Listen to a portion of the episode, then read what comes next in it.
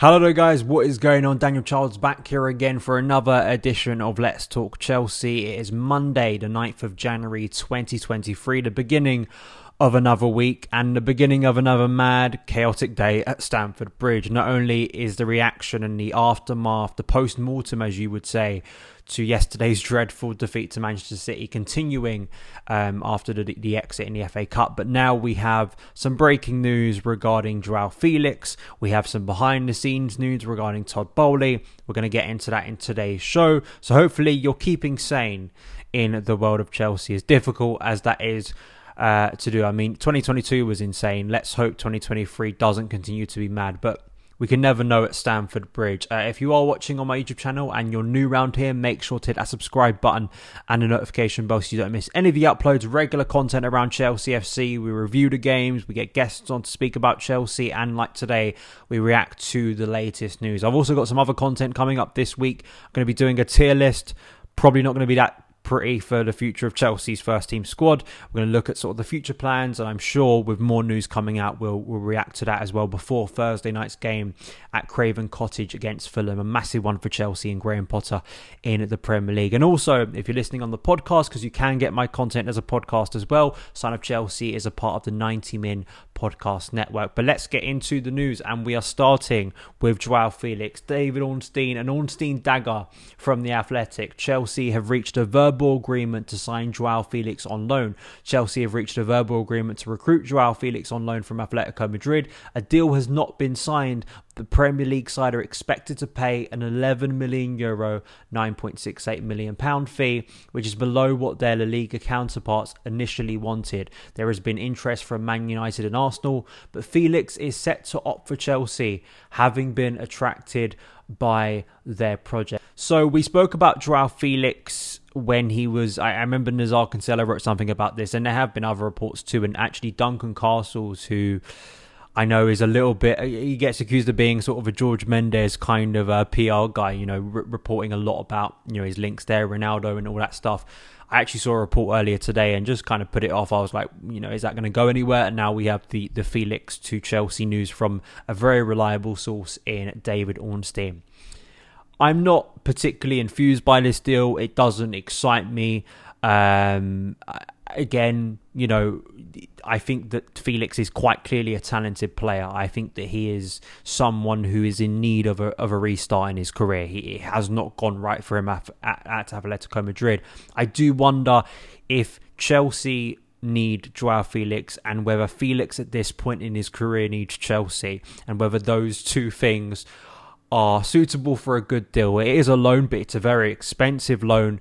And I also, my big concern with Joao Felix as a player is he falls into the Kai Havertz category of player.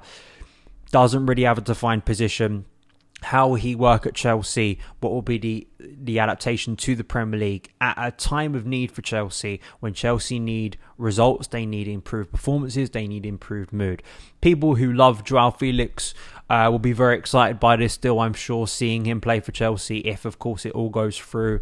And I'd like to hear your thoughts on it. Are you positive? Are you negative? Just looking at some of the reaction it is a massive surprise to me that this is the deal. And and you know, you look at other areas after that dreadful performance and result at Man City. What is needed in this squad? And it is not for me a Joao Felix. It's not another creative player or not even a creative because I know we can accuse this team of it's more that central midfield it's on the right side of the defence and to be fair we'll get into a report from Matt Law that does kind of elaborate on some other targets but um, I have to say I, I, do have my concern concerns about Joao Felix and how much impact and how he's actually going to settle in an environment. We think about the last loan deal we did with Atletico Madrid the I mean, we can only go up after Saúl Ñíguez. Um, so we'll see how that develops. It's a massive story and a massive shock, and I'm sure there'll be a lot of excitement and intrigue around Joao Felix potentially becoming a Chelsea player for at least the rest of this season at Stamford Bridge. We're going to move on to the second story now from the Telegraph. Another big story uh, from Matt Law here. Todd Boehly stands down as Chelsea's interim sporting director. Todd Boehly has relinquished his title as Chelsea's interim sporting director and remains steadfastly supportive of head coach Graham Potter. Chelsea's co-controlling owner Boehly made himself interim sporting director following the exits of Marina Granovskaya and Petr Cech last summer and led transfer negotiations himself. But after hiring a new recruitment team, some of whom have started to work in this month's transfer window, Boehly has dropped the sporting director title and is now just Chelsea's chairman. While Boehly will still take part in Chelsea spending, the American and his co-owner Behdad Eghbali have handed the bulk of the responsibility of Chelsea's transfers to new technical director Christopher Vivell and Paul Winstanley, who is appointed as director of global talent and transfers. Winstanley and Vivell have been charged with combining Chelsea's strategy, trying to buy some of the best young talent in the world, along with attempting to strengthen Potter's squad. Chelsea ideally want to sign a backup right back to Reece James, a new midfielder, and a wide forward. But it to be seen whether or not they'll be able to fill all of those positions in this month. So we're apparently quite close to the wide forward, which I guess you could consider Joao Felix to be that. The new midfielder, Enzo Fernandez, I mean, that's completely stalled and, and you could argue has collapsed.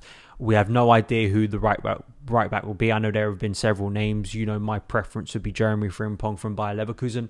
But this is massive news. It really is. And, and it shows you know the trust that's been put into this new think tank and i think that maybe some of this is trying to negate some of the fears around chaos and, and Boehly who's not an expert in european football kind of stepping back and, and letting the experts sort of take over in, in Winstanley and Vivell and the other people we've brought in joe shields um, all those people starting to get involved in this strategy, which which is the right thing. And to be fair, you know, we go back to some of the interviews Todd Boehly had even before becoming Chelsea's owner, and, and he, just being asked about the way he approached the LA Dodgers of you you recruit the right people and then you give them the trust to do what they do best, and that is hopefully going to be going to be the next stage. And I do think Boehly, you know, being kind of this face and, and people especially outside the club thinking he's this chaotic kind of American guy who's come in and just, you know, wants to control everything himself and, and has no respect for expertise. I think this is maybe to take some of the, the fire away from that. Listen,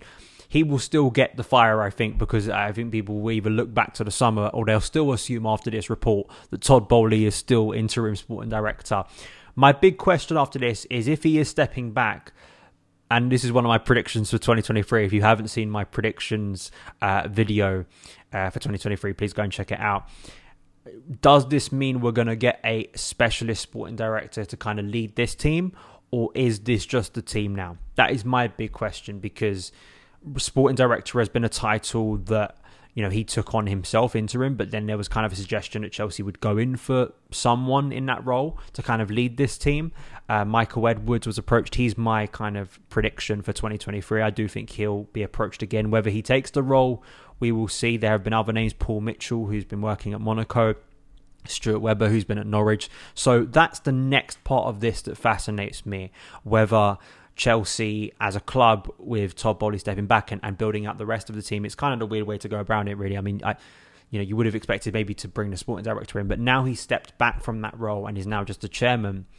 We will see if there's someone else recruited, but the focus will be on this team for this month because Chelsea need to act. They really do, and and it's about buying those right players. It's about I think filling a quota that you know it, it it's buying ones. Why are we buying players, and that is the big question this new recruitment team has to solve. I want to, yeah, maybe not personally want to know. I don't want them bringing up. You know, be cool if they if if Vivell rang him, rang uh, me up personally and told me why we're buying Joao Felix or, or getting him on loan, but just an idea of, of why we're buying these players. What's the idea for them in the long term? And uh, how are they going to improve the team. And also, it's not just about buying, as we know, transfers. That's part of it. Selling too. How are we going to ship out the players who we feel are not good enough in this squad? That that's another part of it too. So two big stories today, really, and, and probably knowing my luck, by the time this video is up, there's going to be probably more stories. Maybe we've had a Joao Felix, uh, um, you know, going back, and, and sort of that's not going to happen now, or maybe we'll have some more madness. I just want to pick up this tweet from my, my mate Adam Newson. I'm always quoting him, but I just think he says so much uh, good stuff. He said, Impossible not to wonder what bringing Joao Felix into this Chelsea team means for Kai Havertz. Can they ex- coexist in the same attack? I'm genuinely not sure, and that is something I brought up that you know, Havertz is kind of this floating, kind of mysterious player that at times looks good, at other times not. At times he's playing another sport and giving away penalties at the Etihad. We will see how this all develops and, sh- and shakes up. But I know people who, who are really big fans of Joao Felix and have watched him say he's been limited under Diego Simeone. But I do question why he went to Atletico Madrid in 2019 anyway as a player um, because it was so clear what style of football Atletico played. And now he's going to come to Chelsea and it's it's time for him to restart his career. And could this be a coup? We hope, we always hope so, right? I always hope, even if my pessimism towards this signing, I hope Joao Felix turns out to be a gem for the second half of the season and maybe could turn out to be a permanent player for Chelsea in the future. All that good stuff. Let me know. Follow me on Twitter at Son of Chelsea. Go and check out my TikTok for new content at Son of Chelsea as well. And I will see you again very soon. All the best.